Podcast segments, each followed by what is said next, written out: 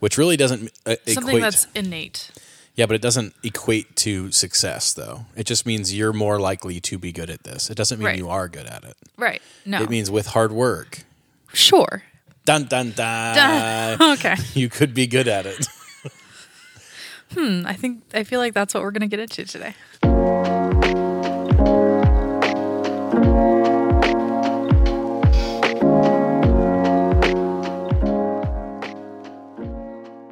That's exactly what we're going to get into today here on the podcast.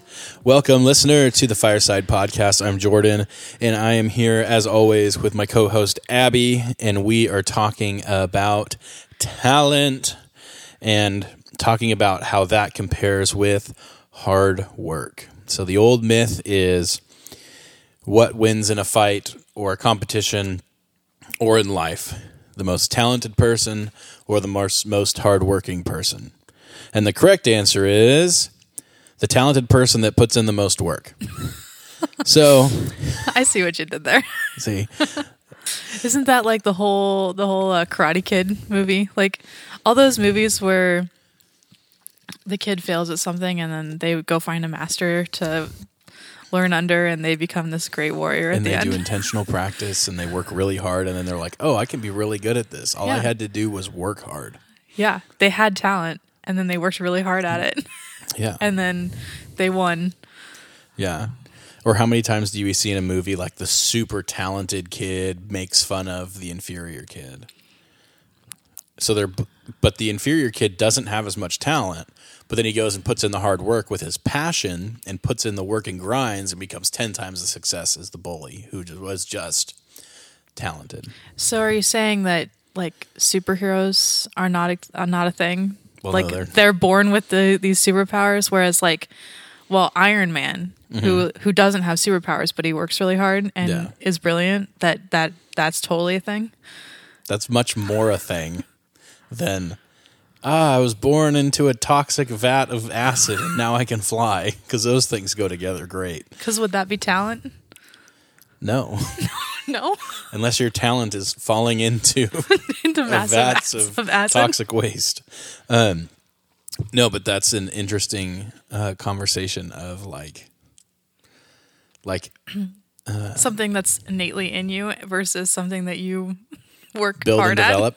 Well, I think the better story in that is like have you ever noticed in superhero movies the second the superhero gets their powers, they're like really good at being a hero? Yeah, yeah. That's so ridiculous. Like, oh, I didn't have to work at knowing when to save somebody, what angle to fly at. right. Like How if you not talk- to destroy buildings Yeah. and hurt innocent people around me. Yeah. like with lasers that can cut through anything, or like I have the strength to pick up anything. Here, let me shake this person's hand. How do I know not to just destroy them? Mm-hmm. And it's like, no, yeah, you just get it. It automatic. Obviously, that's exactly how it goes. Well, and they like they'll use one power and automatically they know how to use like 12 powers that they secretly had, but you know. yeah, they didn't, didn't know, know they about had- them, but now they know how to use them perfectly. Yeah. I digress. Yes. That was a big word for me. Wow. All right, we're on a roll. All right, so I'm going to start this talent versus hard work with an artist and a quote that he said from Michelangelo, the artist. Um, he says, If people knew how hard I had to work to gain my mastery, nothing I do would seem so wonderful at all. And for me, that really resonated because as a musician, people say, wow, you're just so talented. Like, you make it look effortless. And in my mind, I have like, I would almost classify them as trauma. The amount of hours I spent like sitting at a piano, smashing a piano key to make my voice match pitch, or strumming the guitars as my fingers are literally bleeding. And I'm like, ow, this hurts so bad because I don't have calluses and I'm learning or my choir teacher like yelling at me, "You're out of tune, fix it. Just sing the note." And I'd sing the wrong thing again and it would just drive him absolutely crazy. Like I think of those things to get to where I am and I go like, mm-hmm. It, yeah, there was some talent, but there's also a lot of hard work involved.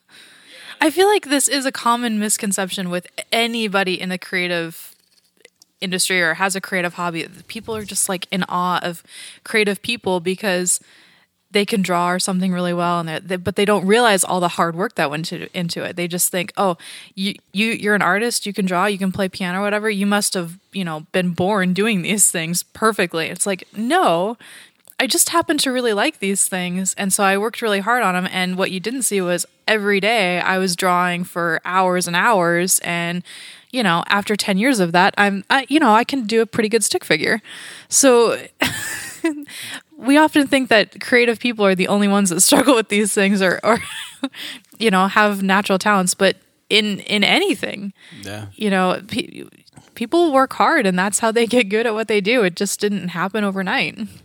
Yeah, and I think one of the one of the big things is like defining that talent, right? It's like what is Yeah. talent? We kind of um, touched on it a little bit, but like talent is like that predisposition to do something. So like if somebody's really artistic, there's a really good chance that somebody around them or in their influence was relatively artistic. Or there was something that they gravitated to when they were really young that was like really colorful or artsy and like inspired that. Or maybe they're just given the opportunity and they got to do it mm-hmm. and then were encouraged well through that. So then they said, "Oh, this is a great re- like I loved that my parents celebrated me drawing or singing, so I'm going to keep doing that." And then as they got older, there was a quality there was a quantitative like quality hierarchy that they could walk up and say, "Oh, I can get mm-hmm. better at this." So mm-hmm. then they'd work through that and then all of a sudden you've put in 10,000 hours and you're like mastery at something. Yeah. Oh, I have I have a good story about that. So, right. for for those of you who don't know me, I am a graphic designer. I've always loved art. I've always loved to draw. And I've been doing it since I was very very little. My mom has all of the, you know, beautiful pictures to to prove that I've always been I've always loved art. But in um 6th grade, I had a friend who was a phenomenal artist. She would come over and she would draw uh, characters for me, and it, I was just I was in awe of her because she was fantastic, and I was nowhere near as good as she was. And she would come over, she would draw whatever character I asked her to draw, and then when she left, I would just draw that character over and over and over and over again to try to get better. And that year, it was kind of like it was kind of my discovery that I was an artist. I went from like always drawing a lot to like really wanting to draw to get better at something. And so all of a sudden I started putting in all these hours and um I, I would just draw and draw and draw. And I would ask her to come over and she'd draw more characters for me. And then uh, she would leave and I would draw these new characters. And um and then I started uh going to art classes in school and it there was this mind shift that happened where I went from just somebody who liked to draw to like thinking of myself as an artist and then putting all, all these hours to get better at artwork. But it all was sparked by this friend that I had. You know, had I not known her, you know, who knows where I, would be right now if I would have discovered that love of art later or not at all or I don't I don't know. Yeah. I think it's really cool to kind of look back at those stories and go like, "Oh, this is how I became who I am. Like these things shaped me and the things I love." Oh, excuse me. Uh, one of the things that I really think is important that you mentioned was like that friend came over and you started drawing and drawing and drawing and drawing for hours and hours and hours over and over and over again. Um, in doing some research for this project, one of the um, for this project for this podcast, one of mm-hmm. the projects I saw was done by a university, and they studied three different groups of like crazy talented violin players, mm-hmm. and they followed them for like over a decade, from like when they were learning to when they like graduated. I think this prestigious German program, and essentially what they did is they they had the top performers, which were going to be the people that were going to be um, the soloists that would travel the world as world renowned violinist so and so something or other.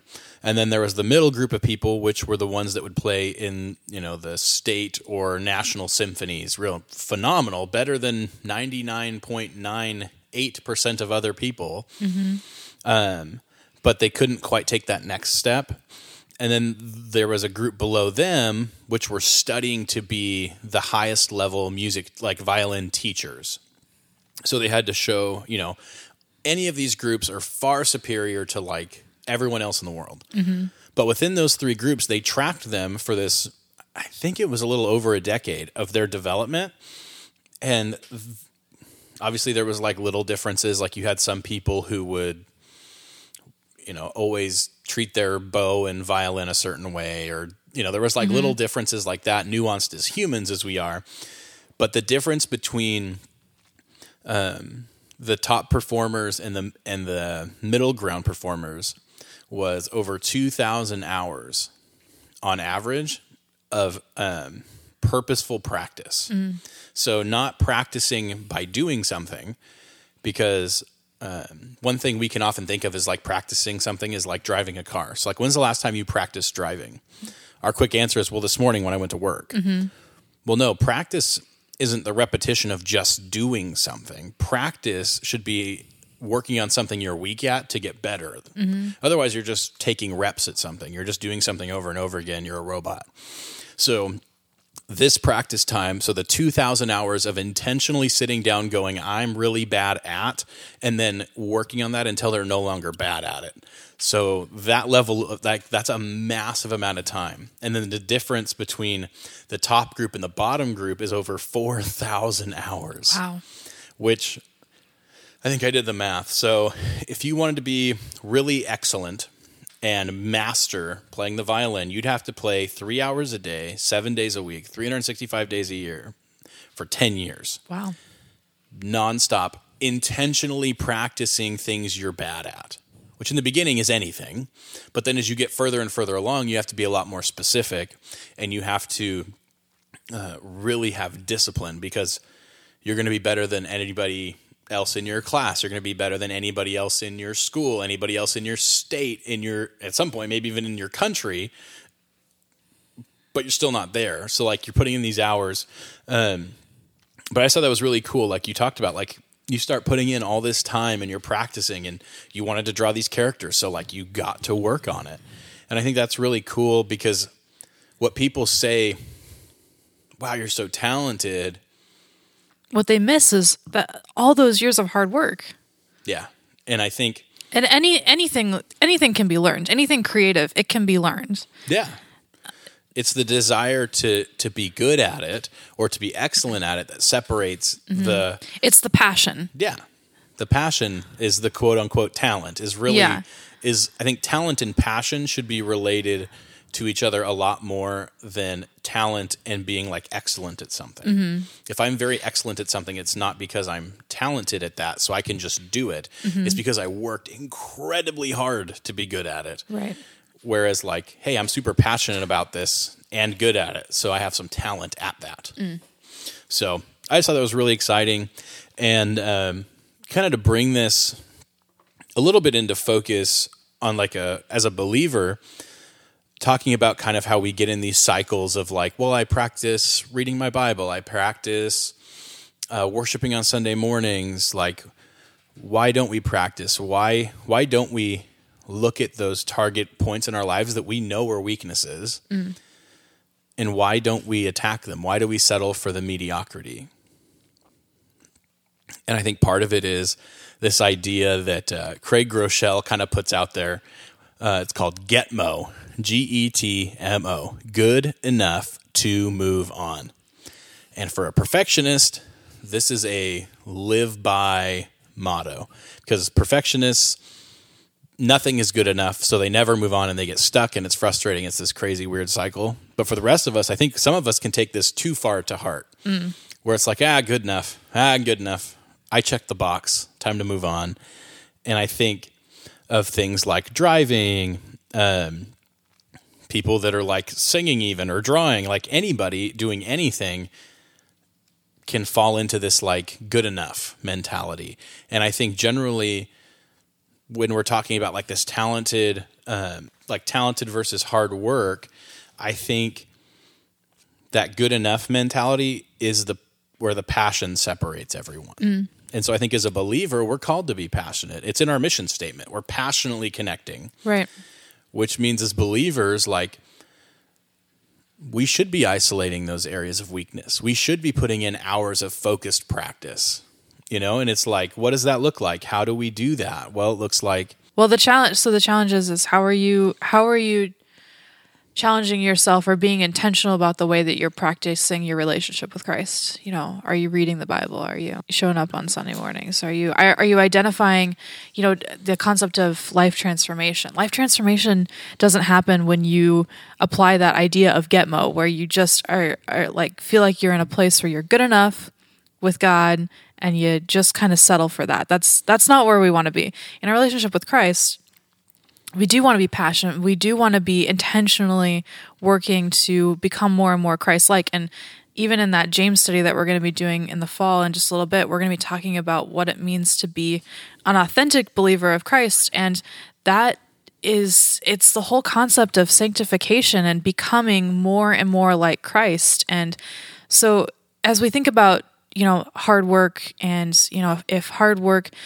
means that we're intentional about what we're practicing? Are we iten- intentional about identifying areas in our life where we're weak or where, you know, we're seeing sin creep in? And are we attacking that and we're intentional about removing that from our lives and working um, more towards, again, becoming more and more like Christ? And transformation just doesn't happen in a passive setting. You can't you can't just expect it to happen if you're not intentional about it.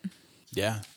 David struggles with this in the Psalms. He uh, he prays this prayer like God, um, search my heart and know me, mm-hmm. and reveal the things um, that I can't see. Like reveal in me what what my trespasses are, and that's such a powerful and dangerous prayer, right? As a mm. Christian, like it's it's kind of it's not kind of. It is a scary prayer to pray. Sure. Because you're asking god to show you where you're sinning where you're falling short and bring it to the front where it's and yet obvious. so necessary if you want to be continue to become more and more like christ. I think you know so many times we we joke about you know if you pay if you pray for patience god's going to test you in patience. And so we're like don't pray for patience because then you'll be tested. But in reality, like as we strive to become more and more like Christ, like we're going to be praying for these things. And if you notice that, hey, you're really lacking with patience in your life, start praying for patience. And and be prepared to do the hard work of of changing if that's where you're struggling. Yeah. Isolating those key factors and those flaws that we have. We're human. We shouldn't be embarrassed by those things when they come up either. I think that's no. that's something that as believers, um, as anybody, as humans, as our flaws are exposed, we tend to retreat. And I think a really wise thing for us to do is like God's our great counselor. The same way we go to a therapist or a counselor, like like when he reveals those things to them, like it's okay for us to take those in stride and push through them. Pray about them, asking, you know, God, how do I not address this in a way that gets me through this moment, but like how do I grow? How do I develop? How do how does this make me a better believer, a stronger believer? You know, what's my testimony through this that I get to share right. and encourage others with? Right, and and it is so easy to get in that defensive posture, but um, I I love um, James MacDonald uses this phrase. He says, "If your faith isn't changing you, it's probably not saving you." Mm. And so again, if you're not seeing transformation happen in your in your life, that that's not a good place to be at. You you want to see that. You want to see where are you broken in your life, and and everyone is broken.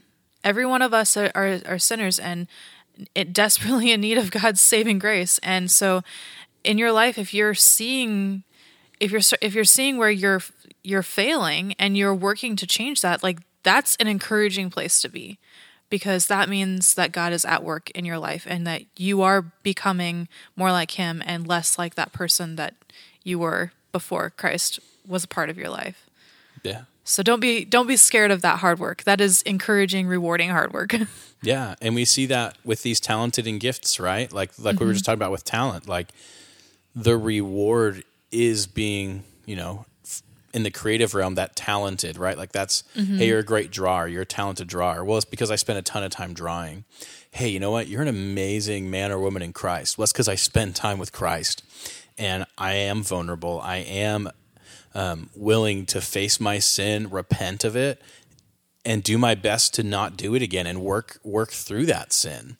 And like I'm willing to face tomorrow um, I almost just started singing because because he lives, I can face tomorrow. Okay, I want to take us like on a tangent here, Jordyn. Do it. So, um, as we're talking about talent versus hard work, um, we we do acknowledge that you know God has made everybody unique and has given them each their own passions, their own talents, their own um, innate things that that they're really good at, which we would call talents. Yeah. And um, He's given you the passion to work hard on them, and all of those talents, you know, can be used to glorify God. So, how are we to use those to glorify God? You know, if that's what they're there for, how does that how does that play out in a believer's life? Yeah, are you specifically to throw some vocab into Yeah. our conversation? Are we talking about like ability or are you thinking more like in the realm of like spiritual gifts? Well, spiritual gifts is an interesting conversation, but what I'm really getting at first is hey, I am really good at graphic design. Yeah. How the church needs a graphic designer. How am I using that talent to help them? Or I'm really good with computers.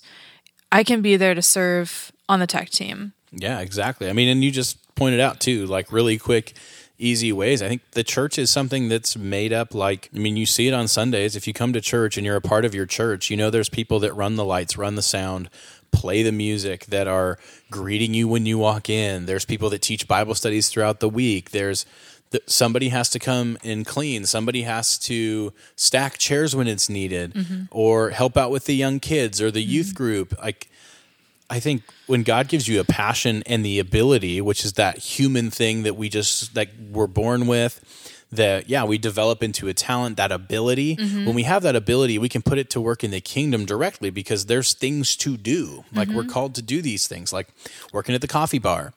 Like you can learn how to work at the coffee bar. You can learn to make coffee. You can learn to take someone's order.